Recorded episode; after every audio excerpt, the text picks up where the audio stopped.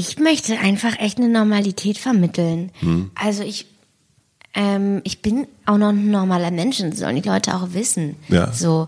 Und das finde ich auch wichtig, weil oh, es wird so viel vermittelt in den, in den sozialen Netzwerken. Irgendwie so Influencer-Kacke von wegen, ich liege am Pool und mir wird ein Drink gebracht und ich sehe auch noch ganz toll dabei aus und ich trinke so meinen Kaffee und bin so super hübsch dabei und eigentlich kann man alles direkt in ein Modemagazin packen. Das finde ich langweilig und es stimmt einfach nicht. Ja, wir sind, wir sehen alle gleich aus, wenn wir aufwachen und zerknautscht sind oder weiß ich nicht, einen Kater haben oder keine Ahnung. Das finde ich irgendwie wichtig, gerade für die Leu jungen Leute, die, die irgendwie damit aufwachsen und von, von so falschen Idealbildern umgeben werden. Willkommen im Hotel Matze, dem Interview-Podcast von Mit Vergnügen. Mein Name ist Matze Hilscher und ich treffe mich hier mit großen und kleinen Künstlern und Künstlerinnen, mit schlauen Unternehmern und smarten Typen und versuche herauszufinden, wie die so ticken. Mich interessiert, was sie antreibt, was sie inspiriert. Ich will wissen, wie ihr Alltag aussieht. Ich will wissen, warum sie das machen, was sie machen. Ich will wissen, wie sie das machen. Ich möchte von ihnen lernen, ihr sollt von ihnen lernen und natürlich eine gute Zeit im Hotel Matze haben. Und bevor wir zu meinem heutigen Gast kommen, möchte ich euch den Supporter vorstellen und das ist wie beim letzten Mal Bookbeat. Bookbeat das ist eine neue App für Hörbücher und Hörspiele. Bei Bookbeat handelt es sich um ein Flatrate-Modell. Für einen monatlichen Beitrag von 14,90 Euro kann man so viel hören, wie man will, wann immer man will und wo man will. Also Bookbeat ist so eine Art Netflix und Spotify für Hörbücher. Beim letzten Mal habe ich euch Benjamin von Stuckrad Bares Panikherz ans Herz gelegt oder ans Ohr. Diesmal ist es Thomas Gelawinic der Jonas-Komplex. Einer meiner Lieblingsautoren aus Österreich. Leider schreibt er manchmal etwas zu dicke Bücher. Bei Bookbeat gibt's die 11-Stunden-Version zum Nachhören und das mache ich jetzt mal, wenn ich diesen Podcast aufgenommen habe. Alle Hörer von Hotel Matze erhalten mit dem Rabattcode Hotel Matze einen Monat kostenlosen Zugang. Geht einfach auf bookbeat.de slash Rabattcode und dann könnt ihr den Hotel Matze Code eingeben. Vielen herzlichen Dank an Bookbeat und jetzt zu meinem heutigen Gast. Ich freue mich wahnsinnig, dass mich die Schauspielerin Jella Hase im Hotel Matze besucht hat, ganz früh am Morgen. Ich habe Jella das erste Mal in dem Film Die Kriegerin gesehen, in der Rolle der Neonazi-Teenagerin. Sven hat sie nicht nur mich umgehauen, sondern auch viele, viele Filmkritiker. Damals war sie 19 Jahre und hat für die Rolle ihren ersten Filmpreis bekommen als ungelernte Schauspielerin. Ein paar Rollen später wurde sie zur absoluten Ikone. In Fuck You Goethe spielt sie die sehr, sehr aufgedrehte Chantal mit sieben Millionen Zuschauern zählt dieser Film zu den meistgesehenen deutschen Filmen aller Zeiten. Wow. Jella wird zum absoluten Superstar, lebt und spielt aber, zumindest für mich, unbeeindruckt weiter. Psychisch gestörte junge Frauen im Looping oder für Könige, Traumata Opfer an das Leben danach und dazwischen nochmal Chantal in den Fortsetzungen von Fuck Goethe. Im Interview sprechen wir über ihr Leben in Kreuzberg und Neukölln. Wir reden über Soja, Latte, Attacken und Sixten. Wir sprechen über die Kunst, ein normales Leben zu führen. Wir reden über angepasst sein, über Kunst. Wir reden über cool und uncool sein. Wir reden über Erfüllungsdruck und wir sprechen über ihren neuen Film Vielmachglas. Für mich war das eine sehr besondere Gesprächssituation, da ich ein sehr, sehr großer Fan von Jella und ihrer Arbeit bin. Allerdings mit dem neuen Film, ja, nicht ganz so viel anfangen kann. Ich war dementsprechend etwas nervös und angespannt, weil ich nicht wusste, wie Jella reagieren wird, wenn ich ihr das so versuche zu sagen. Aber ich habe es dann gemacht. Hört euch das mal an. Ähm, ich bin gespannt, wie ihr das Ganze so findet. Schreibt mir gerne, kommentiert, teilt. Und jetzt wünsche ich euch viel Vergnügen im Hotel Matze mit Jella Hase. 6 Uhr. Naja, oder sagen wir mal 6 Uhr wäre gut gewesen. Ich habe dann eine Viertelstunde länger geschlafen. Ja. Und ähm, dementsprechend wurde es knapp. Ich, ich verhase mich irgendwie mal in den letzten 10 Minuten. Bist du so ein, ähm, so ein, so ein Snooze-Typ? Ja, voll. Wie oft?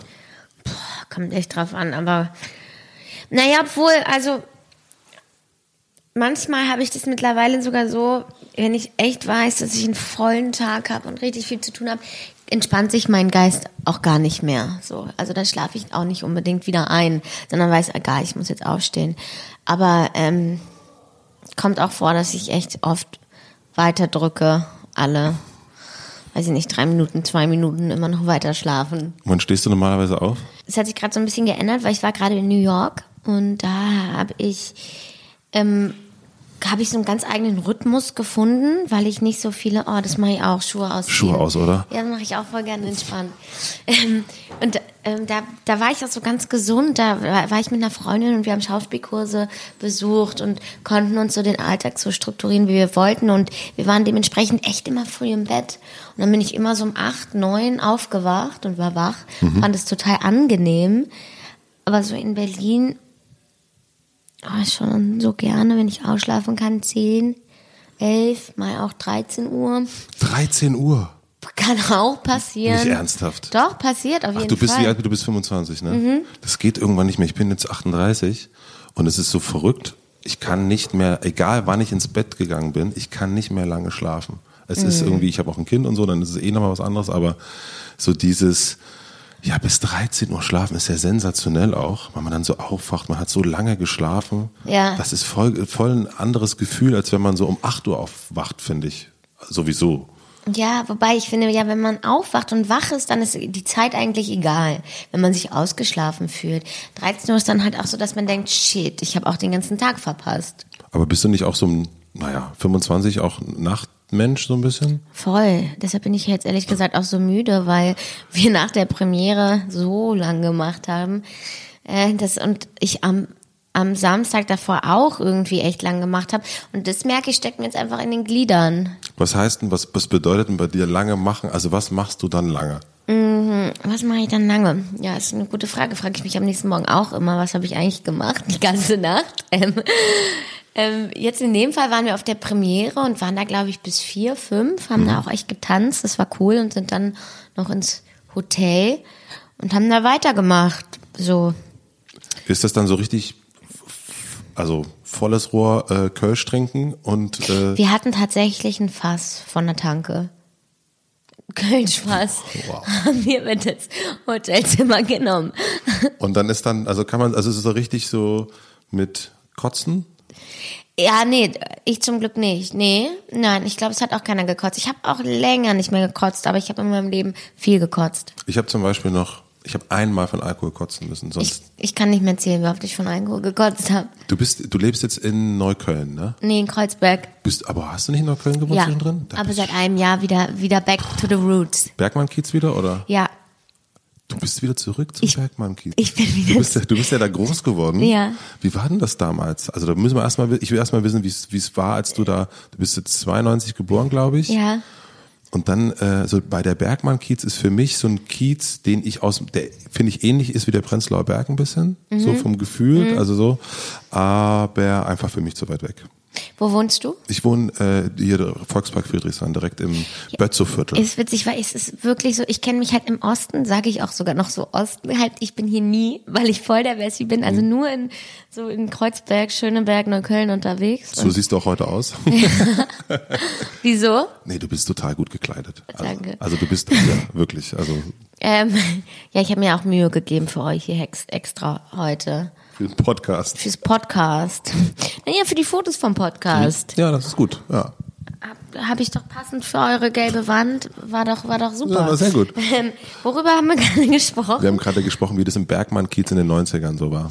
Ja, ich habe da ja noch nicht so viel mitgekriegt, ne? Ich war ja kleines Kind, aber ich kann schon sagen, dass das Kreuzberg sich verändert hat. Also wenn ich so auch Bilder sehe, wie das Haus früher einfach war.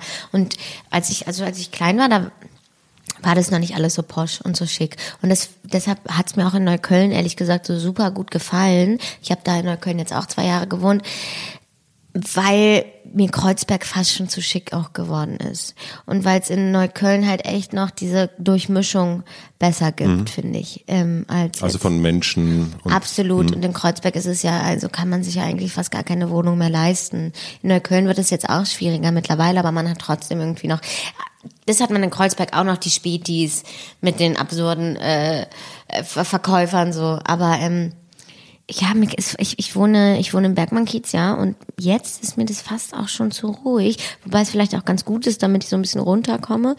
Aber ich liebe in Neukölln, dass da immer was los ist und ich liebe es auch, was zu hören, wenn ich in meinem Schlafzimmer bin, Leute auf den Straßen zu hören, in Cafés zu hören. Das, ich mag, ich habe gern so eine Kulisse. Und hast du, kennst du dann noch Leute jetzt aus dem Bergmann-Kiez, die du schon seit äh, 25 Jahren kennst? Ja, also es ist ja Bergmann, also ich bin ja nicht genau, ne, also doch, ist, man kann schon Bergmann-Kiez sagen, ich bin halt da bei der Gneisenau groß geworden. Mhm. Und da gibt's natürlich Leute, so Hauke, die hatte mal das Too Dark, die sich immer noch, die hatte ganz lange eine Hündin, Wilma, die war schon ganz alt und blind, die war fast so alt wie ich. Und die kennt dich dann auch? Ja, die kennt, ja, ja. Und die sagt dann Jella. Ja, genau, wir kennen uns, oder der Bäcker, der den an der Ecke von meinen Eltern, wo meine, ich habe ja 20 Jahre in der gleichen Straße gewohnt. Und ähm, bei dem Bäcker habe ich halt schon so als Vierjährige Brötchen gekauft und es ist immer noch der gleiche. Mhm. Und, und auch das Edeka an der Ecke, ähm, da grüßt mich der ähm, Kiosk, äh, der, der Edeka-Besitzer auch. Also, und das schon immer. Da habe ich früher immer auf dem Weg zur Schule, ich konnte zur Schule laufen, ich war auf der Rainer Zweitgrundschule, immer morgens Kaugummis gekauft oder weiß ich nicht. Mein Leben lang bin ich an diesem Edeka vorbeigelaufen, weil auch ich musste ja noch zur Schule fahren. Dann, die war dann später in, in Schöneberg und bin ich zur U-Bahn gelaufen, morgens da irgendwie Wasser gekauft oder so. Man denkt ja immer Berlin, so eine so, so Großstadt, aufregendes Großstadtleben, aber eigentlich erzählst du gerade vom Dorfleben. Mhm oder? Also Absolut, meinte ich ja auch gerade, dass ich nicht rauskomme aus meinem Kiez und fast nie in Friedrichshain, Friedrichshain oder Prenzlauer Berg abhänge. Ja, das ist kenne ich auf jeden Fall auch.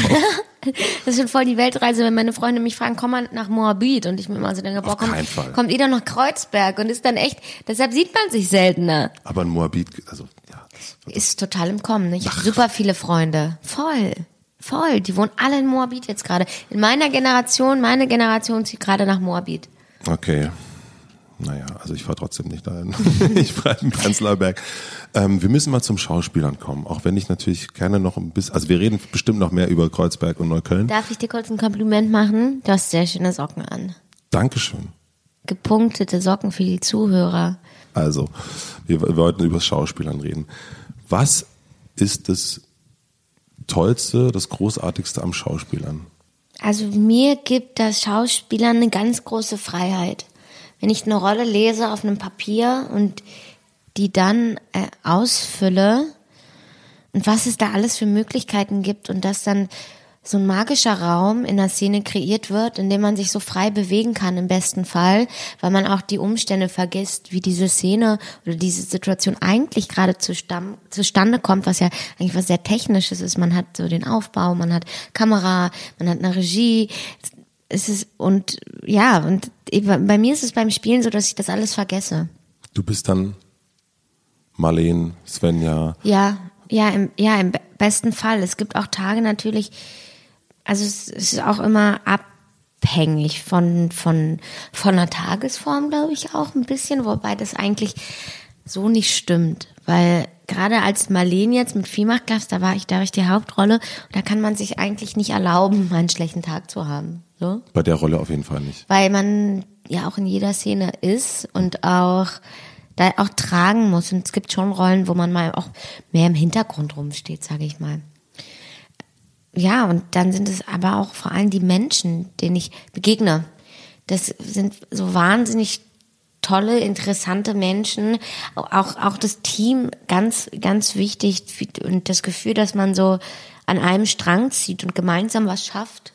Ich hatte das auch bei dir, als ich so deine ähm, Social Feeds mir mal so angeguckt habe, habe ich das auch voll gedacht, dass du so eine totale dass du vor allen Dingen eben so dieses Team-Ding, äh, äh, du sagst das auch immer wieder, Team, und es kommt immer, also man merkt so diesen, diesen Spirit, äh, den du, also was du jetzt auch gerade gesagt hast, merkt man auch voll in dem, wie du da eben bei Instagram oder bei Facebook bist. Also das, ähm, was gibt dir das? Also es ist so wichtig, weil man ohne, also oder schwer, also ich habe das gemerkt, wie das mich so sehr stützt, wenn ich ein gutes Team habe, wie ich dann auch einfach gut sein kann oder wie es ist so wichtig, dass man auch so ein sensibles Team hat, weil ich ich hatte ich hatte auch schon es war auch schon das Gegenteil der Fall, dass ich Szenen gedreht habe, die mich so viel emotional gekostet haben und dann kein sicherer Raum geschaffen wurde und ich das Gefühl habe, was mache ich hier? Ich kehre hier meine Seele nach außen und über meinen Kopf wird hinweggeschrien, wird sich gestritten, ob irgendwie noch eine Einstellung oder nicht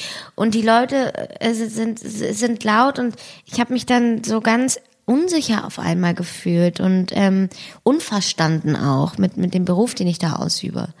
Und bei Vielmachklasse war das jetzt, das war so ein tolles Team. Ich musste jeden Morgen um fünf aufstehen und es macht mir eigentlich sowas, macht mir überhaupt keinen Spaß. Ich erstmal wirklich schlechte Laune, weil ich einfach kein Morgenmensch bin. Aber sobald ich am, am Set war und die ersten Gesichter gesehen habe, habe ich gestrahlt, da habe ich gute Laune gehabt, da war ich irgendwie, war ich glücklich. Und die, ja, wenn, wenn, ich glaube, es hängt auch dabei, damit zusammen, wie man die Arbeit des anderen versteht und auch würdigt. Und ich würdige die Arbeit von, von einer Szenenbildnerin oder von, von einem Runner ist, ist eigentlich genauso wichtig für das Projekt wie, wie die meine, weil sonst läuft der Laden nicht, wenn, wenn jeder nicht seinen Job macht. Bist du gut darin, dann diese Beziehung auch nach dem Film aufrechtzuerhalten? Es gibt, glaube ich, immer Leute, die man mitnimmt und weiternimmt. Es ist ja so, ja, also es gibt auch, ich, also, ja, man nimmt sich immer so die menschlichen Oasen an, die klammert man man sich so, die es da, da so gibt und die nimmt man dann mit.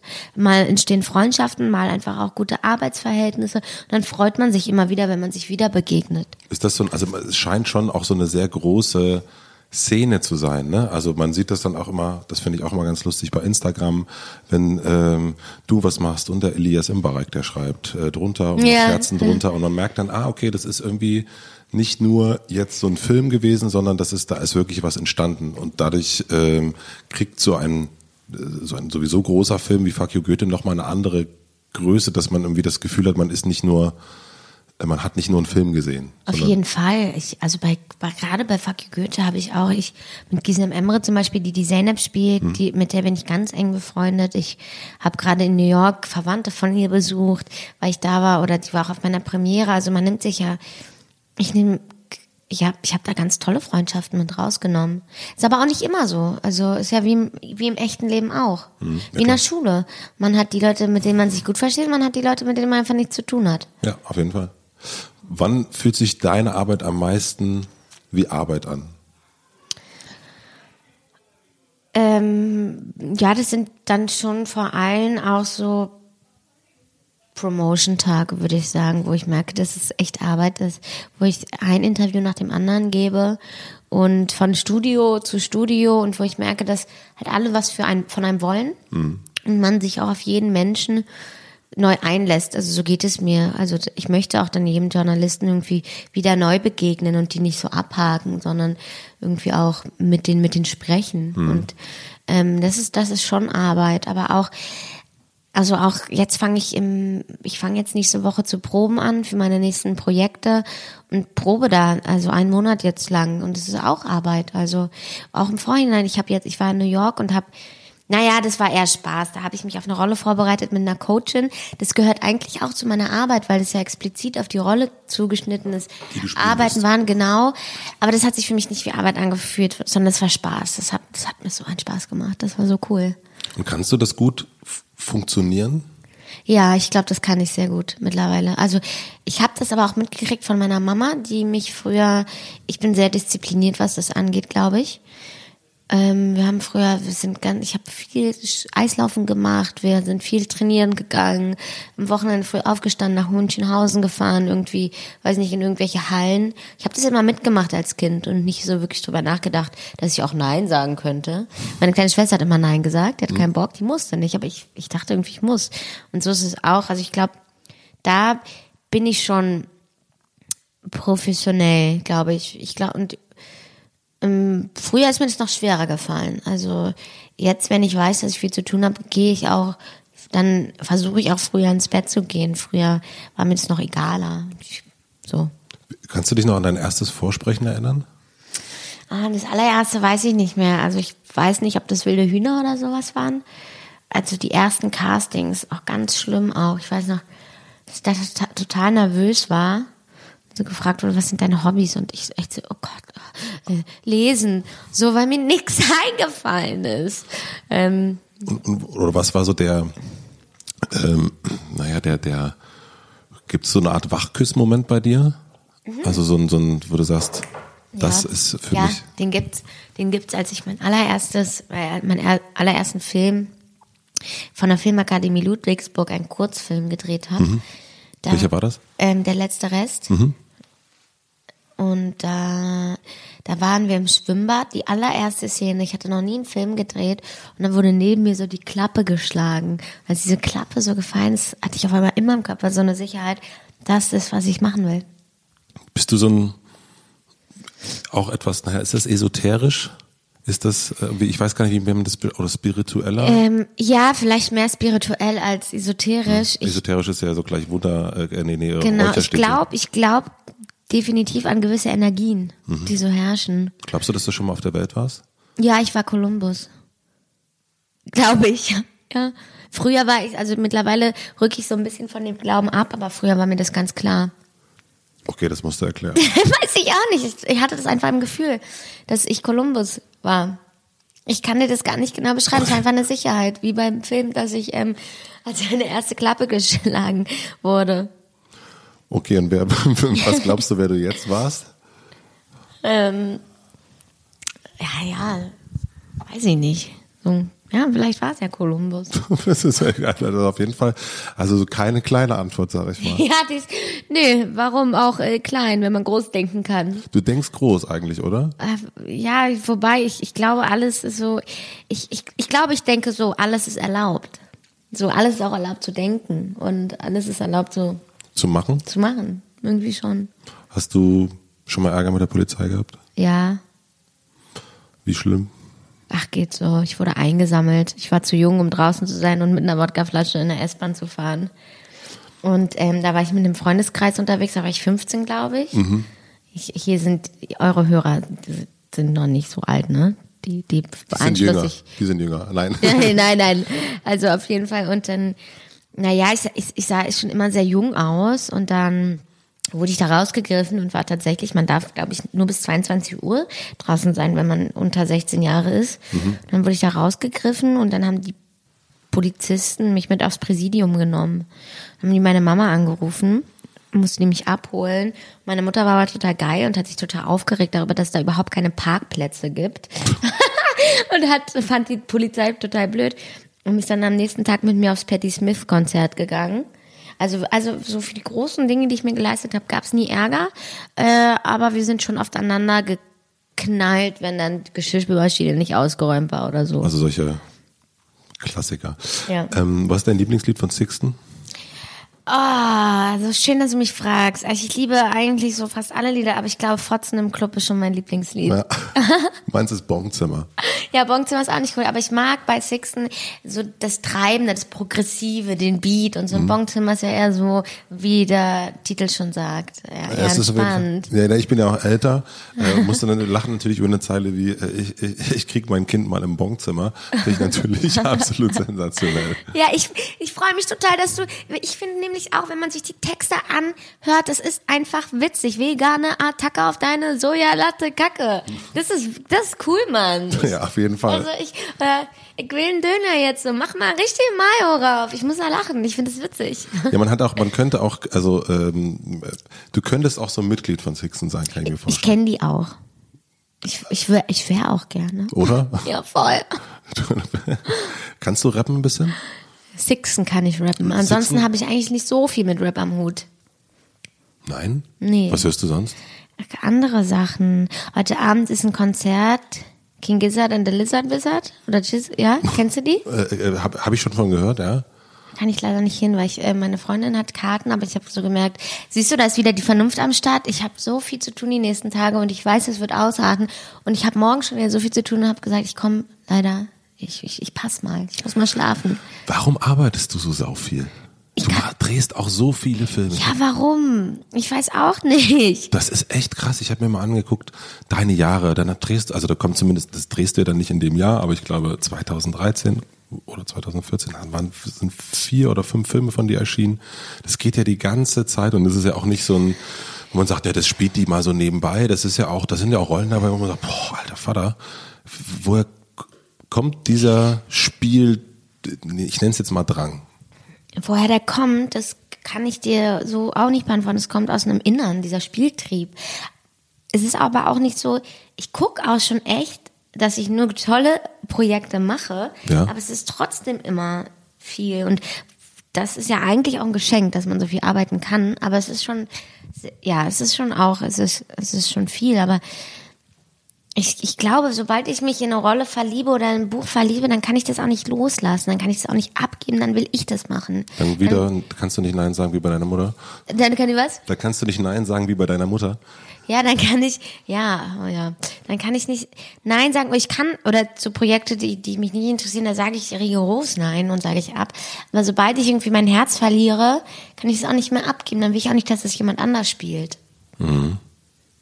Nun hast du ja also diesen, also wie, sag, wie, wie kann ich es ausdrücken? Du bist ja eigentlich so ein bisschen Joseph Beuys, finde ich, weil du oh, wow. einerseits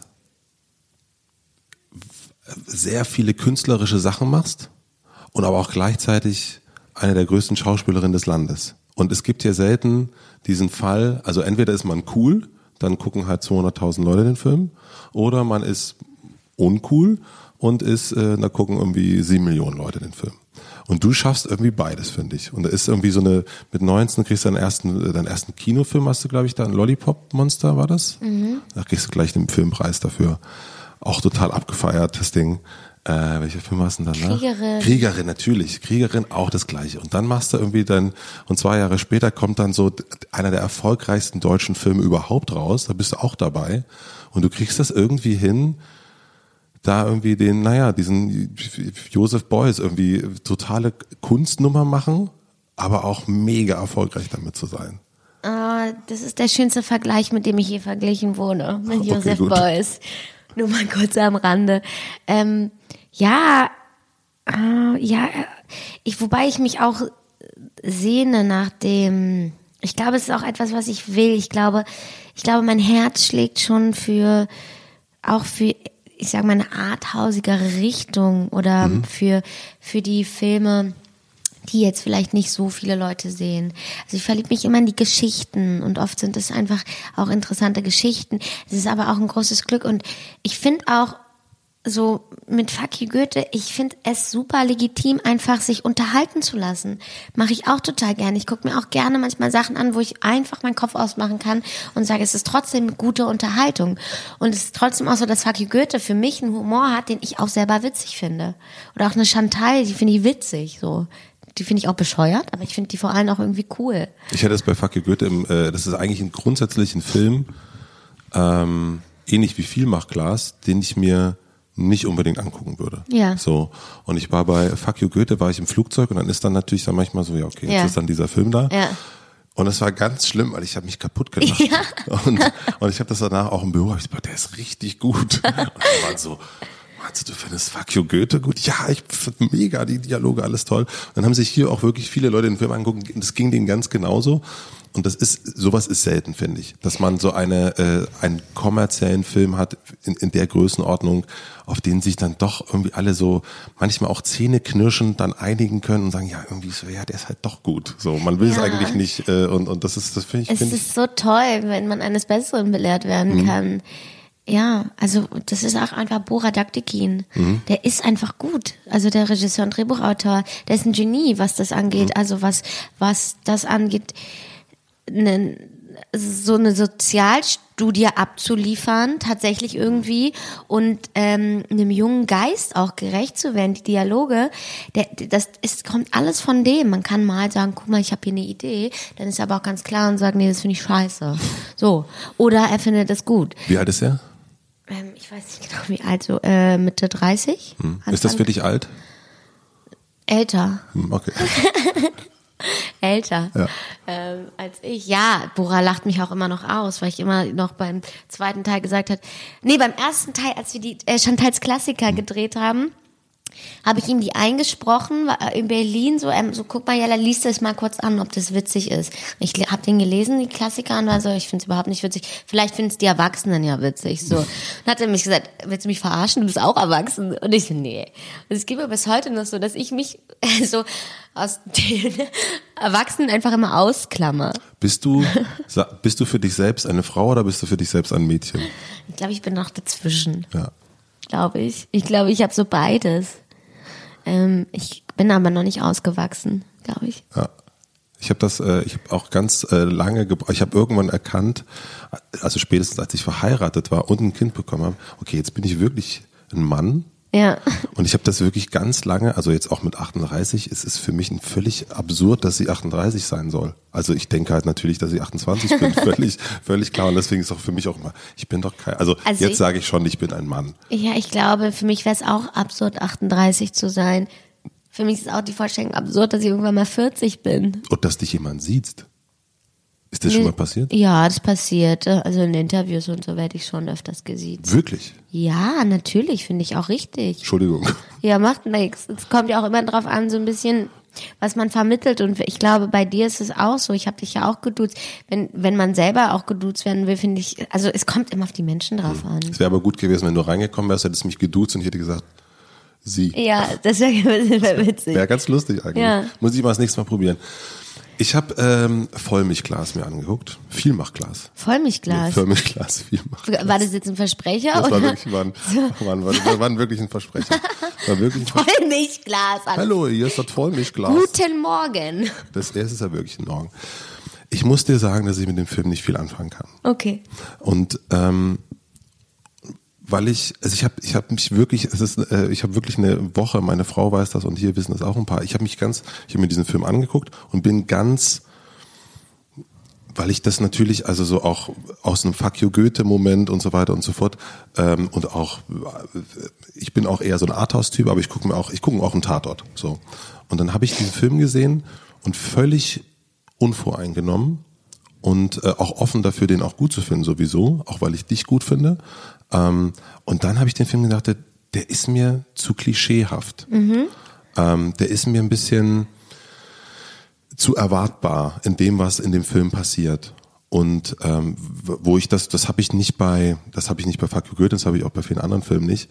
Kannst du nachvollziehen, dass ich, dass ich das klischeehaft ein bisschen finde bei dem Film? ich ja, weiß das nicht, ob wäre du das jetzt meine sagen kannst. Frage gef- gewesen, was du klischeehaft findest. Das hätte ich, glaube ich, genau diese Klischees hätte ich jetzt angeknüpft. was mir zu klischeehaft war, dass eine das Symbol dieses Glas so Mhm. groß gemacht wurde, ähm, als als eine Art ähm, wir suchen einen Eigennamen, wir kennen das von Keinohrhasen-Prinzip so ein bisschen. Ja. Und ähm, und mir ist die die Geschichte, also dass man immer etwas sucht, also dass du bist in einer Situation und dann passiert etwas, was man nicht erwartet. Aber das wirkte für mich ein wenig so, wenn so ein so Zettel an die Wand machen und was könnte es jetzt sein? Hier kommt der Tiger, hier kommt das Bienen, äh, äh, kommt der Bienenstock ähm, und am Ende, also mir war klar, dass du nicht nach Alaska fahren wirst. Gut, ja.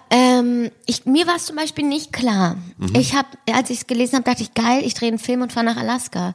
Und Okay. ähm, also so. Also du hast das Drehbuch gelesen? Ich habe ich hab das Drehbuch gelesen, genau, und ähm, ich dachte erstmal, ich, also ich glaube, was mich so, was mich, was ich schön fand, war die Idee von einer kleinen Schwester. Und ich habe gedacht, der Film ist irgendwie was für alle kleinen Schwestern dieser Welt. Mhm. Vielleicht habe ich mich dann auch an meine kleine Schwester erinnert oder habe gedacht, ich mache es ein bisschen für meine kleine Schwester. Okay. Und ich, ich hab's, ich dachte, ich dachte wirklich, ich fahre jetzt nach Alaska. Ich war auch ein bisschen traurig, dass sie es dann nicht schafft. Ähm, ich, ja, also ich, ich weiß nicht. Ich glaube, äh, ähm, ich fand das mit dem Bruder jetzt, ähm, also oder ich mit mit dem Unfall, der da passiert, jetzt nicht unbedingt erwartbar. Das war nicht erwartbar in dem Moment, definitiv nicht. Und ähm, ja, also ich mir gefällt die Idee, mir gefällt die Idee. Mir, ich, ich glaube, ich sehe es auch aus dem Aspekt heraus, dass ich viele Leute kenne in meiner Generation gerade, die eben diesem vor diesem Problem stehen, wie Marlene steht, dass es so ein Übermaß an Angebote gibt und die Leute wissen nicht mehr, was sie machen sollen und machen gar nichts. So und das fand ich irgendwie gut. Diese diese Figur fand ich cool. Ich, ich, ich mochte diesen Spiegel, der einem vorgehalten wird. Was sie jetzt auf der Reise erlebt, ist natürlich streitbar oder auch vielleicht ob, ob das jetzt das Allerspannendste ist oder das Mir ging es auch ein. Mhm. bisschen um die Ästhetik. Also dieses, was ich krass finde, dass es natürlich inzwischen auch für diese Art von Produktion so eine Art Ästhetik gibt, die, die, die, sich, die gibt's ganz klar. die ja. sich so durchzieht und auch diese, diese Art von Musikästhetik, Mhm. die es dann gibt. Also es gab für mich zumindest, ähm, wenn ihr mit dem Bulli unterwegs seid und die Szene von oben und dann kommt dann die trommelnde Musik und die freiheitsliebende Musik, da ist es mir bei einem Film wie Fuck You Goethe, dann wäre dann irgendwie derber Hip-Hop gekommen oder so oder irgendwas ganz Absurdes, was man nicht erwarten würde. So und äh, oder ähm, Ähm, und das ist in dem Moment, kam mir das so, das, die Sachen waren so, ich habe ich hab, ich hab mich gefühlt, als soll ich was fühlen. Das verstehe ich. Das kann ich verstehen. Das geht mir auch oft so. Ähm, bei, bei, bei Sachen, ich habe letztens eine Serie geguckt, die so ganz gruselig sein sollte und dann war immer die Musik hat mir schon verraten, jetzt soll ich Angst mhm. haben. Das kann ich verstehen.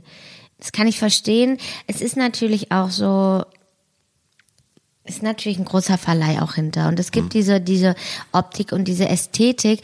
Wobei ich sagen muss, ich hatte Lust auf sowas. Ich, für mich ist es dadurch auch so ein, es ist alles sehr schön. Mhm. Und ähm, mir war das klar und ich hatte, ich, ich fand das nicht, ich fand das nicht verurteilenswert, weil wir so eine, durch, dadurch ist, wird es für mich wie so ein kleines Märchen. Mhm. Der Film ist ein kleiner, feiner Film und wird jetzt halt ziemlich groß vermarktet. Ähm, das ist, das ist was, ja, wo man, glaube ich, ja, wo einfach ein großer Verleih hintersteckt.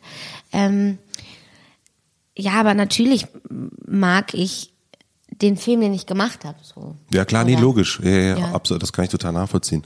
Wie bist du, also wenn du am, am, also du musst dich ja immer wieder reinfallen lassen. Jetzt hast du, warst in New York bei einer äh, Coachin, war das nicht? Ja, wir haben da so Kurse besucht und unterschiedliche Sachen gemacht. Aber du hast ja vorher eigentlich nicht wirklich Schauspielunterricht mm -mm. genommen, soweit ich das gehört habe und oder gelesen habe. Und du hast ähm, ähm, gesagt, darauf mal gesagt, wie machst du das, dass du dich halt in die Rollen richtig reinbegibst oder dass du dich reinfallen lässt? Wie, wie machst du das? Also, ähm. also jetzt, ich, ich denke jetzt einfach mal, du kriegst ein Drehbuch und dann steht die Rolle da und du sagst, ich habe Bock, das zu spielen. Ja, es ist immer ein Bauchgefühl. Also eine Geschichte, die mich entweder mitreißt und wo ich, wo ich sofort ein Gefühl zu der Figur hab und mhm. auch im Kopf sofort Bilder losgehen, wie ich das spiele mhm. oder eben nicht. Und dann gibt es ein Drehbuch, ja. Mm, ich weiß gar nicht, in der Szene, das passiert dann meistens einfach so, es gibt also ich habe jetzt eine ganz neue Form der Vorbereitung auch kennengelernt. Ich glaube, ich bin ein sehr intuitiver Mensch und bin auch ziemlich gut damit, immer gefahren das aus einem Bauch heraus zu spielen. Jetzt bin ich aber irgendwie auch an einem Punkt, wo ich gemerkt habe, Mann, es gibt so viele Techniken, so viele Möglichkeiten und ich das auch als Mangel empfinde, dass ich nicht aus, auf der Schauspielschule war. Okay. Und ähm, jetzt in Amerika da gerade einfach eine Technik, äh, mit einer Technik auf äh, gearbeitet habe und die jetzt auf ein Drehbuch angewandt habe, was ich jetzt als nächstes drehe und mich so gut vorbereitet habe, wo ich denke, was habe ich denn die Jahre davor eigentlich gemacht? Mhm. So fast gar nichts. Also wenn man, ich hatte immer Angst, auch ähm, zu verkopfen. Also ich hatte, ich habe das immer intuitiv irgendwie gelöst. Natürlich hat man viel gesprochen und so, aber ähm, ich war immer so, ich will es erstmal spielen, lass es mich mal spielen und dann gucke ich, wie ich spiele. Und ich hatte immer Angst, dass wenn ich mir davor zu viele Gedanken mache, dass mich das bremst, okay. dass mich das, dass mich das ausbremst. Und jetzt habe ich ähm, ja mit meiner Coachin Maria Psomas das einmal, also es gibt ja also ja natürlich ganz viele Arten, aber ganz strikt durchgegangen, jeden Satz überlegt, wie ist der spielbar, wie ist der machbar, wie ist der lösbar, wie wie wie bricht man eine Szene auf? So, also so ganz technisch, also einer ganz technischen Sicht das mal mir angeguckt und ist auch cool, ist interessant. Ist das, also, äh, aber du bist generell eher ein Bauchmensch. Das heißt, ich glaube schon, ja. Du suchst äh, die Sachen raus, ich habe Bock drauf und ich mache das jetzt ja. und, und los geht's. Ja, ja, auf jeden Fall. Jetzt mit dem, auch diesen Erfolg, da haben wir erst schon drüber gesprochen, ist es, äh, gibt es dann auch manchmal die Angst, dass das vorbei sein könnte? Nee, ich habe die nicht so. Also, mhm. ähm, ich glaube, ich bin aber, ich glaube auch, wahrscheinlich hatte ich dazu auch noch nicht so, ich, ich habe ich hab keine Zukunftsängste. Also hatte ich noch nie. Die Jungen, die Jugend von heute. Genau, die Jungen. Nein, nein, nein. Die Jungen Wilden. Nee, ich kenne das auch nicht. Aber gibt es, also kannst du dir vorstellen, oder könntest du dir vorstellen, was bei dir eine Sinnkrise auslösen könnte? Mm, es gibt immer wieder so kleine Krisen, sage ich mal. Also, dass man sich nicht permanent vergleicht. Und das passiert durch zum Beispiel Instagram oder so, wenn ich gucke, was machen eigentlich die anderen die ganze Zeit, warum reden die jetzt das und das und ich nicht das und das. Und es ist cool, was ich mache und so. Also es gibt schon immer wieder, dass man sich, also dass ich mich daran erinnern muss, Jella, dein Weg, den du so gehst, der ist, das ist dein Weg und das ist gut so. Mhm. So, oder gerade, das fand ich so cool, dass du es vorhin angesprochen hast wie du meintest, es gibt die, die man ist entweder cool und das sehen dann 200.000 Leute oder man ist uncool und das sehen dann, weiß ich nicht, wie viele Millionen. aber ich wünsche mir dann auch immer wieder cool zu sein und also mehr wieder so Filme zu drehen, die in eine Arthouse-Richtung gehen. Das ist immer bei mir, glaube ich, das ja, was ich was, was ich gerne machen würde oder wo ich Angst habe, nicht mehr stattfinden zu können, wenn ich zu kommerziell werde. Das sind auch Sachen, wobei ich nachdenke. Ich glaube aber auch, dass ich so ich weiß das Privileg sehr zu schätzen, dass ich beides machen kann und das finde ich eigentlich auch cool. Warum auch nicht? Absolut. Ja. Und kannst du den Erfolg, das ist ganz schwierig über sich selbst zu sagen, glaube ich, aber kannst du deinen Erfolg nachvollziehen? Ich glaube, das blende ich wirklich aus. Also es ist ja so, dass man nicht von außen auf sich rausguckt und, und wahrscheinlich finde ich auch die anderen Leute immer viel erfolgreicher als mich selber oder oder anders oder besser oder Aber ich so. habe gestern nachgedacht, es gibt in Deutschland vielleicht noch Nora Tschirner, so, die, die auch in so einem zwischen den Welten irgendwie funktioniert. Aber ansonsten ist mir niemand eingefallen. Der, der das so derartig wie du, äh, so sozusagen, so, so mit dem, mit den zwei verschiedenen verschiedenen Socken sozusagen durch, durch, die, durch, die, durch, durch Arthouse und äh, äh, äh, Cinemax Kino äh, äh, durch, durchwadelt. Das, also mir ist da niemand eingefallen. Janis Niewöhner macht es zum Beispiel auch. Wer? Janis Niewöhner? Das, ist- das sagt mir nix. Der sagte nix. Nee. Na, Servus Alaska. Der hat mit mir in Vier Könige zum Beispiel gespielt. Okay. Der hat den Timo, hast du den Film gesehen? Nee. Den musst du gucken. Mach ich, ja? Ähm, der hat zum Beispiel auch ganz viele andere Sachen. Ja, okay. Ja, Paula Bär ist natürlich, die macht, macht halt, die ist halt, nein, die macht nicht so kommerzielle Sachen, ne? Aber wen guckst du dir gerne an? Ähm, Das muss aber auch nicht aus Deutschland sein. Ich, ganz ehrlich, ich guck gerne viel. Und ich guck eigentlich auch meinen Kollegen total gerne zu, einfach um zu gucken, wer macht was. Mich interessiert das. Ich setze Ja. mich damit auseinander. Ja, ich finde es auch, interessant. wie, guckst du dann auch, was du davon mitnehmen kannst? Ähm, ja, wobei das passiert, ne? Bei einem guten Film passiert es einfach. Das denke ich nicht davor. Ich habe zum Beispiel letztens, das war echt einer der krassesten Dinge, die ich seit letzten, in letzter Zeit gesehen habe, äh, eine Doku. Jim und Andy heißt, heißt, sagt ihr dir was? Netflix, ja. Hast du die gesehen? Ich habe den Anfang geguckt, musste ausmachen. es ist so krass, was Jim Carrey da macht. Es ist, ich saß da mich mit offenem Mund Krieg auch Gänsehaut gerade. vor es ist und ich dachte so, Jella, also kannst einpacken. Also wirklich, ähm, wie, wird, wie will man denn jemals so gut sein wie der? Das ist ja, kann ich ja mal kurz erzählen, das ist eine Doku über die Dreharbeiten zu Man on the Moon. Die, und diese, dieses Filmmaterial wurde 20 Jahre zurückgehalten, weil man einen Jim Carrey sieht, der Andy Kaufmann in dem Film verkörpert. Und diese drei Charaktere, die Andy Kaufmann immer gespielt hat, der kommt nicht mehr aus den Rollen raus und der kommt entweder als voll besoffenes Vollarschloch ans Set, ja, oder als ein, ein ganz, ganz komisch verschrobener Typ. Und ich, ich fand das unfassbar, unfassbar, diese, was der da macht. Und dann dachte ich echt so, boah, also da ging mir nicht eine kleine Wurst mit, keine Ahnung. Aber ist natürlich auch, äh, weiß ich nicht, wie sehr Jim Carrey sein Leben aufgegeben hat für die Kunst. Das ist, das stimmt. Und man merkt auch, dass das kein glücklicher Mensch ist. Ja. Das, und dass das wahrscheinlich auch, und das sagt er auch, dass er das so braucht, ähm, auch diese Rollen, also das ist schon manisch, was er da auch macht. Das ist die, man ist, es ist auch, weiß ich nicht, wie gesund das ist. Es hat wie so ein Ohr abschneiden. Ne? Er Also- sagt, er sagt auch, er macht das, um weit weg von sich zu sein, um nicht er selber sein zu müssen. Und das habe ich zum Beispiel nicht so. Ich bin ziemlich, ich bin ziemlich glücklich, wenn ein Drehtag vorbei ist und ich in meine Jella-Welt wieder kann. So. ich glaube, Jim Carrey geht auch nicht zu Sixten. Wer weiß, vielleicht findet der Sixten cool. Das wäre aber auch ganz lustig.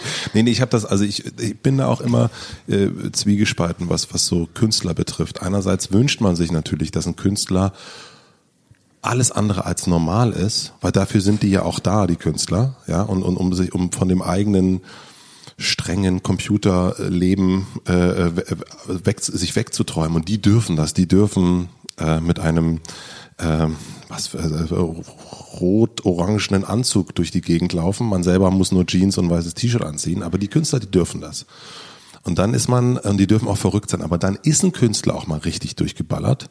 Und dann sagt man aber auch, wenn jemand besoffen in der Talkshow sitzt, Oh Gott, hast du gesehen, die war ja total ja. besoffen.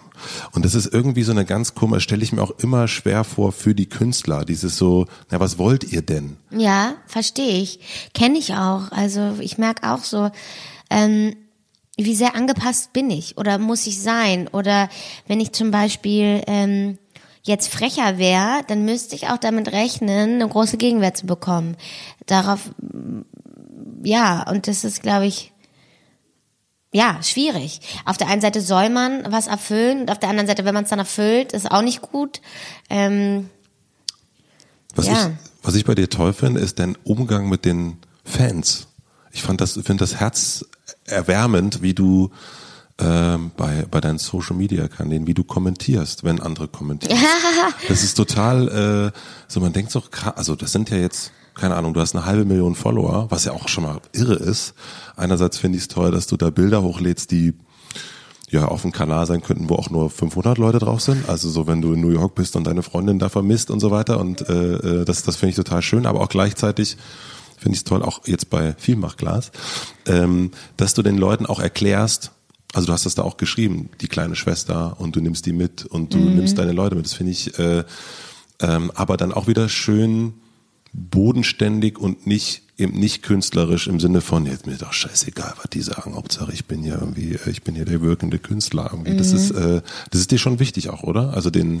Ich möchte einfach echt eine Normalität vermitteln. Mhm. Also ich, ähm, ich bin auch noch ein normaler Mensch und sollen die Leute auch wissen. Ja. So und das finde ich auch wichtig, weil Oh, es wird so viel vermittelt in den, in den sozialen Netzwerken, irgendwie so Influencer-Kacke von wegen, ich liege am Pool und mir wird ein Drink gebracht und ich sehe auch noch ganz toll dabei aus und ich trinke so meinen Kaffee und bin so super hübsch dabei und eigentlich kann man alles direkt in Modemagazin packen. Das finde ich langweilig und es stimmt einfach nicht. Ja, wir sind, wir sehen alle gleich aus, wenn wir aufwachen und zerknautscht sind oder weiß ich nicht, einen Kater haben oder keine Ahnung. Das finde ich irgendwie wichtig, gerade für die Le jungen Leute, die, die irgendwie damit aufwachsen und von, von so falschen Idealbildern umgeben werden. Das finde ich, das würde ich mir wünschen, dass ich das aufbrechen kann. So, und auch das, so ein, weiß ich nicht, bei einem Klemmer, den diese Welt vielleicht manchmal auch mitbringt, ist das normale Leben ja auch noch am Start. So. Du bist ein Role Model, oder? Bin ich? Ja, schon. Weiß ich nicht. Also du hast, also auf jeden Fall bist du ein, bist du ein, äh, du hattest das irgendwann mal gepostet, so ein, so ein äh, Artikel, der in der, glaube in der SZ oder so war, wo, wo Frauen abgebildet sind und so, dass das so, da hast du auch selber geschrieben, dass das so Vorbilder sind und toll ist und äh, dass es so Vorbilder gibt. Das war ein Artikel, na, wo ich gesagt habe einfach, das sind tolle Frauen, liest euch diese Artikel durch, da kann jeder was mitnehmen, mhm. so. Ja, und das bist du, glaube ich, auch. Also an dem, wie du einerseits äh, ne, äh, dich für die Kunst ähm, öffnest und, und dich fallen lässt. Äh, auf der anderen Seite eben aber auch ein Mensch, der sagt, ja gut, es ist aber auch alles, ja, ich sehe früher auch mal richtig kacke aus und, und, und äh, lebe auch ein normales Leben. Ja. Fällt dir das schwer, ein normales Leben zu leben? Nein. Nee, also mir fällt schwer, dafür Zeit zu haben, so. Hm. Aber wenn ich es dann mache, dann bin ich äh, glücklich wie sonst was. Ich bin zum Beispiel gestern war die Premiere, äh, vorgestern war die Premiere in Köln und dann ähm, bin ich mit meinen Eltern zurück im Auto gefahren und meinem Opa, meiner Schwester und unserem Hund. Mein mhm. Papa, Papa hat einen Achtsitzer. Ich weiß nicht, wann ich das letzte Mal so glücklich war, einfach auf dieser Autofahrt. Ich habe geschlafen, ich habe meine Beine, mein armer Opi musste die ganze Zeit meine Beine äh, auf seinem Schoß haben und ich bin echt ein Wusel. Ich kann echt schlecht still sitzen, habe mich immer umgedreht und er hat die die ganze Zeit festgehalten. Also wir waren so sechs Stunden einfach auch so wirklich körperlich verbunden und meine Schwester hat vorne gesessen, daneben war der Hund, vorne meine Eltern und dann hat es auch noch geschneit und ich dachte einfach, ich fahre jetzt bis ans Ende der Welt. Das ist so schön. Das ist toll. Du bist glücklich. Mhm, ja, das hat mich, das hat mich total glücklich gemacht. Ich wollte nicht, dass die Fahrt aufhört. Warum hast du deine Haare abgeschnitten? Ich hatte, ich wollte das, ich wollte das schon so, so, so lange. Aus. Und ich finde auch Frauen, also eigentlich der erste, also das das erste Vorbild war Charlotte Gainsbourg. Ich, und ich fand das so cool. Und dann habe ich ähm, Außer Atem gesehen. Und dann dachte ich, noch kürzer, noch kürzer, noch kürzer. Und dann habe ich die jetzt vor ein paar Tagen noch kürzer geschnitten. Äh, Jean, Jean Seberg ist genau. das. Genau. Oh, ja. Unfassbar attraktive Frau. Ja. Es haben wenig, ähm, ich weiß gar nicht, warum so viele Frauen Angst davor haben, sich die Haare abzuschneiden. Ich, ja, ähm, ich, ich glaube, man ist automatisch auch stärker mit kurzen Haaren. Und ähm, ich habe wahnsinnig tolle Reaktionen darauf gekriegt, also fast alle. Haben wirklich, ich, es hat mich überwältigt. Nee, so ein bisschen Zeug dran. Ja, so ein bisschen was. Ähm, die Leute waren wirklich so positiv, dass ich selber gar nicht glauben konnte. Aber auch, gab auch Stimmen, die also im Vorhinein halt schon gesagt haben, hm, ja, du bist halt so belegt durch deine Haare, du bist dadurch auch ein Typ. Und dann habe ich gedacht, ja, ich will aber nicht belegt sein. Und ich will schon so lange kurze Haare, ich wünsche mir das schon so lange, ich habe mich nie getraut. Und irgendwie war dann einfach Anfang des Jahres so, ich mache das jetzt einfach. Wann hast du das gemacht? Januar. Ach so, schon so lange? Ja, aber ne, dann hatte ich die so, ja, da hatte ich die schon relativ kurz. Und jetzt, als ich aus New York wiedergekommen bin, habe ich sie noch mal kürzer gemacht und brauner. Warum äh, sollten sich Frauen die Haare kurz schneiden lassen? Das, naja, kann ich denen nicht sagen. Wenn die das selber wollen, mhm. dann sollte man das machen. Wenn man da Bock drauf hat, dann sollte man das machen. So, aber nicht, weil alle das machen, klar, sondern weil man das will. Ich finde es wahnsinnig befreiend. Ich finde, man ist auch nicht festgelegt. Ich, lange Haare, so. Es gibt ja dieses typische Frauenbild. Lange Haare, lang, und why? Also ich finde irgendwie kurze Haare, ich, ich mag das, man hat auch viel weniger Arbeit. Das ist vielleicht ein Tipp, den ich mitgeben kann. So Haare kämmen hasse ich. ich. Wir müssen so oft andere Leute die Haare kämmen, weil ich sie so lange nicht kämme, bis ich sie nicht mehr gekämmt kriege. Gibt es was, was du dir nicht, was du dich nicht traust? Bestimmt. Viel auch. Ja? ja. Hast du so eine Liste? Nee, nicht unbedingt, aber ich merke immer wieder, dass es was ich echt schwierig finde, ist, ähm, oder was ich, was, was echt schwer ist im Umgang, ich, was ich aber auch einfordere, aber ich merke, dass man, dass man ehrlich ist, ne? Das ist immer wieder auch Leuten zu sagen, nee, ich will gerade nicht oder ich kann gerade nicht oder so. Das ist was, wo ich, ich glaube, ich will, ich bin sehr harmoniebedürftig und gerade in so Freundschaften bin ich auch jemand, der sich dann eher mal zurücknimmt, als jemand, der sagt, so zurücknehmen im Sinne von okay, zu verstehen, dass der andere jetzt keine ja, Zeit hat, obwohl man gerade mal ja. jetzt nicht drehen muss und doch heute Abend ausgehen könnte und verdammt nochmal. Oder sich selber nicht das Recht zusprechen, mal jetzt auch mal was Scheiße zu finden oder so, sondern immer Verständnis für die anderen zu haben. Ich glaube, ich relativiere ziemlich viel und sage immer, ja, aber das kann ich ja auch verstehen, weil. Aber es lerne ich auch zu sagen, nee, verstehe ich jetzt aber auch mal hier, finde ich blöd. So. Ach so, ah, also. So rum. Ah ja, auch jetzt verstehe ich, okay. Das heißt, das heißt, du sagst dann, finde ich doof, dass du heute Abend keine Zeit hast. Naja, das war jetzt, glaube ich, ein schlechtes Beispiel, hm. weil das, das sollte man immer verstehen, wenn der andere mal keine Zeit hat. Eher so, naja, Leuten auch so zu sagen, nein, dann ist es eher schon so zu sagen, ich kann heute nicht, weil ich nicht will oder hm. weil ich Zeit für mich brauche. Ich habe noch drei schnelle Fragen fürs Ende. Ja. Was denken Leute über dich, was vielleicht gar nicht stimmt? Ähm, das ist ja so geil, darüber kann ich ja mal reden, weil mich das ähm, sehr beschäftigt hat in letzter Zeit. Und zwar denken die Leute immer, ich würde in eine Schublade gesteckt werden mit Chantal. Und dann habe ich jetzt mal angefangen zurückzufragen, so Journalisten, die gesagt haben, ja, wie ist es denn, jetzt drehen sie, ah, ist eine kurze Frage, darf ich trotzdem lang antworten? Unbedingt. Ähm, ja, jetzt drehen Sie ja auch mal einen anderen Film. Wie ist es denn mal einen anderen Film zu drehen? Und haben Sie ein Problem mit dieser Schublade, in die Sie gesteckt werden? Werden, habe ich gesagt, welche Schublade denn? Naja, Sie werden ja schon, also von den meisten in eine Schublade gesteckt. Von wem denn? habe ich gefragt. Naja, von uns. Von wir stecken Sie. Wer ist denn wir? Ja, die Medien. Und dann merken die Leute so, Mann, dann habe ich auch gesagt, wenn ihr euch mit meinen Filmen beschäftigt, dann würdet ihr sehen, es gibt gar keine Schublade, ihr seid die Schublade. Ich glaube vielmehr, dass die Leute Angst haben, ich werde in eine gesteckt oder das so erwarten, dass sie gar nicht sehen, dass es gar nicht passiert, weil mhm. ich habe auch während Fuck You Goethe andere Sachen gedreht, danach und davor und dass Leute auf der Straße mich mit Chantal identifizieren, na klar, so what, die kennen vielleicht am meisten Chantal, aber die Leute, die sich mit meinem Beruf wirklich auseinandersetzen, die sollten das irgendwie wissen. Also und weiß ich nicht, das ist so, auch wenn, ja, ja, war das jetzt eine Antwort auf die Frage? Das war auf jeden Fall eine Antwort. was lernst du gerade, was du nicht so gut kannst? Nein sagen. Nein sagen? Mhm. Ich habe äh, ähm, ich habe im letzten Monat habe ich eine ähm, habe ich eine, eine kleine Challenge gemacht mit einem Freund zusammen und wir haben uns äh, äh weil dieses Nein sagen uns auch, äh, auch beschäftigt. Ähm, und wir haben uns vorgenommen, jeden Tag zu einer Sache Nein zu sagen.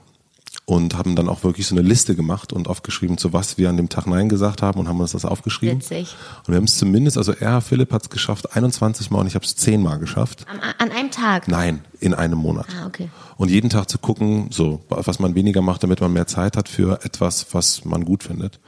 Allerdings hat es auch dazu geführt, dass es so ein bisschen, dass es so, so negativ ist, weil man nach schlechten Dingen sucht, die man absagen kann. So. Mhm. Und jetzt haben wir diesen Monat, machen wir das anders. Wir schreiben uns diesen Monat jeden Tag eine Sache auf, die wir gemacht haben, die cool war. Um, weil dieses, man Mhm. so hat ja, sollte man es wahrscheinlich auch machen, oder? Also, weil das andere ist so negativ. Ja, voll. Und man muss sich auch an die Sachen erinnern, die gut sind. Und das merke ich auch an mir selber. Mir fällt es viel einfacher, über meine Schwächen zu reden, als für meine Stärken. Das habe ich in den Filmmachtklass-Interviews ähm, gemerkt. Und das ist auch eigentlich auch absurd, dass man sich immer so viel schlechter macht, anstatt mal zu versuchen, das Positive in sich zu sehen, was einem ja auch einfach eine innere Stärke dann gibt. Was ist, was glaubst du, ist deine größte Stärke? Muss ich natürlich jetzt Ja, fragen. das war natürlich, habe ich mir jetzt selber in die Soße reingeritten. Meine größte, ich glaube, ich glaube, ich bin ein sehr positiver Mensch. Ich glaube, ich bin dem Leben sehr zugewandt. Ich, ich glaube auch, ich habe auch so eine kindliche Freude in mir. Ich kann mich über, über kleine Dinge total begeistern und ich glaube, ich bin auch sehr liebend. Also die Menschen, die ich, die ich gut finde, die ich, die ich liebe, die, ja, kriegen dann das ganze Paket von mir ab. Du bist gut drauf einfach. Ja, ich bin ja, oder? Finde ich. echt- eigentlich habe ich sage ich auch immer, eigentlich bin ich ein sehr glücklicher Mensch. Ja. Eigentlich packst du weg und dann ist geil. Die, ähm, die letzte Frage, ähm, das ist immer die letzte Frage. Stell dir vor, ich habe eine sehr, sehr große Plakatwand für dich gebucht, ähm, da wo sonst die großen Kinofilme beworben werden, am Alexanderplatz. Und du darfst entscheiden, welcher eine Satz oder welches Wort von dir dort für eine Woche zu lesen sein wird. Und es darf nicht eine Werbung für einen aktuellen Kinofilm sein. Das Glück der Mutigen. Wo kommt denn der so schnell her? Das ist also normalerweise, Entschuldigung, normalerweise brauchen die Leute sehr lange für diese Antwort und du haust dich hier so raus. Ja, weil ist das, weil das für mich der Satz ist, der mich begleitet seit seit seit einem Portugal-Urlaub vor ein paar Jahren. Und das ist, was es, glaube ich, ausmacht, weil ich, weil ich immer gefragt werde, ah, was ist dein größter Wunsch, bla bla bla. Und ich merke so, Mann, für mich ist es einfach so wichtig, glücklich zu sein. Und wie ist man glücklich? Um glücklich zu sein, muss man auch mutig sein, weil ich mich immer wieder fragen muss, wo bin ich gerade in meinem Leben? Bin ich glücklich? Und wenn ja, warum? Und wenn nein, warum? Und wenn nein, warum erfordert ganz oft einfach eine Menge Mut, Dinge zu ändern.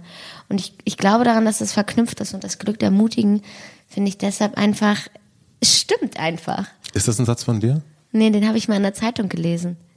Super, In der Neon, ganz ehrlich. Den fand ich, fand ich so schön, den habe ich mitgenommen. super. Vielen herzlichen Dank für das schöne Gespräch. Hat mir Sehr richtig Spaß gerne. gemacht. Mir auch. Dankeschön. Wir sind jetzt wach. Das ist toll. Ja, nee, ich gehe jetzt schlafen. Du gehst jetzt wirklich ins Bett? Nein, ich treffe jetzt meine Agentin und quatsch mit der total viel durch, was ich wichtige Sachen trenne von unwichtige Sache und dann dann gehe ich wirklich ins Bett. Ich bin heute um sechs aufgestanden. Das ist mir einfach zu früh. Ja. Gute Nacht. Gute Nacht. Vielen herzlichen Dank fürs Zuhören. Ich freue mich wie immer, wenn ihr diesen Podcast abonniert, wenn ihr ihn bewertet, wenn ihr ihn teilt. Beim letzten Mal haben sehr, sehr viele Leute einen Screenshot in ihre Instagram-Stories gepackt. Wenn ihr at Matze Hiescher schreibt oder Hashtag Hotel Matze, dann sehe ich das auch. Vielen herzlichen Dank. Sehr, sehr gute Idee. Großartig. Und jetzt gibt es wie immer am Ende eine kleine Podcast-Empfehlung. Und das habe ich gerade erst entdeckt, also vor einer Stunde ungefähr. Eine Person, die ich persönlich sehr, sehr gut finde, hat jetzt einen Podcast. Und zwar ist es Gwyneth Paltrow, die Schauspielerin und Medienunternehmerin. Viele meiner Freunde finden die ja so ein bisschen komisch. Ich finde die großartig. Und ähm, jetzt gibt es den Goop Podcast, gestartet am 8. März. Und der erste Gast, die erste Gästin ist natürlich, wer sollte es sonst sein, ein, so, so ein kleiner Newcomer namens Oprah großartiges Gespräch über Spiritualität und natürlich über alles, was das Talkshow-Leben so mit sich bringt. Hört da mal rein. Vielen herzlichen Dank, dass ihr hier reingehört habt. Vielen herzlichen Dank an Bookbeat, an Jan Köppen für die Musik, an euch und jetzt wünsche ich euch viel, viel Spaß beim Saubermachen, beim Bügeln, beim Kühlschrank und Spülmaschine ein- und ausräumen, beim Babywickeln und natürlich auch beim Zeichnen. Wir hören uns bald wieder. Bis zum nächsten Mal, euer Matze.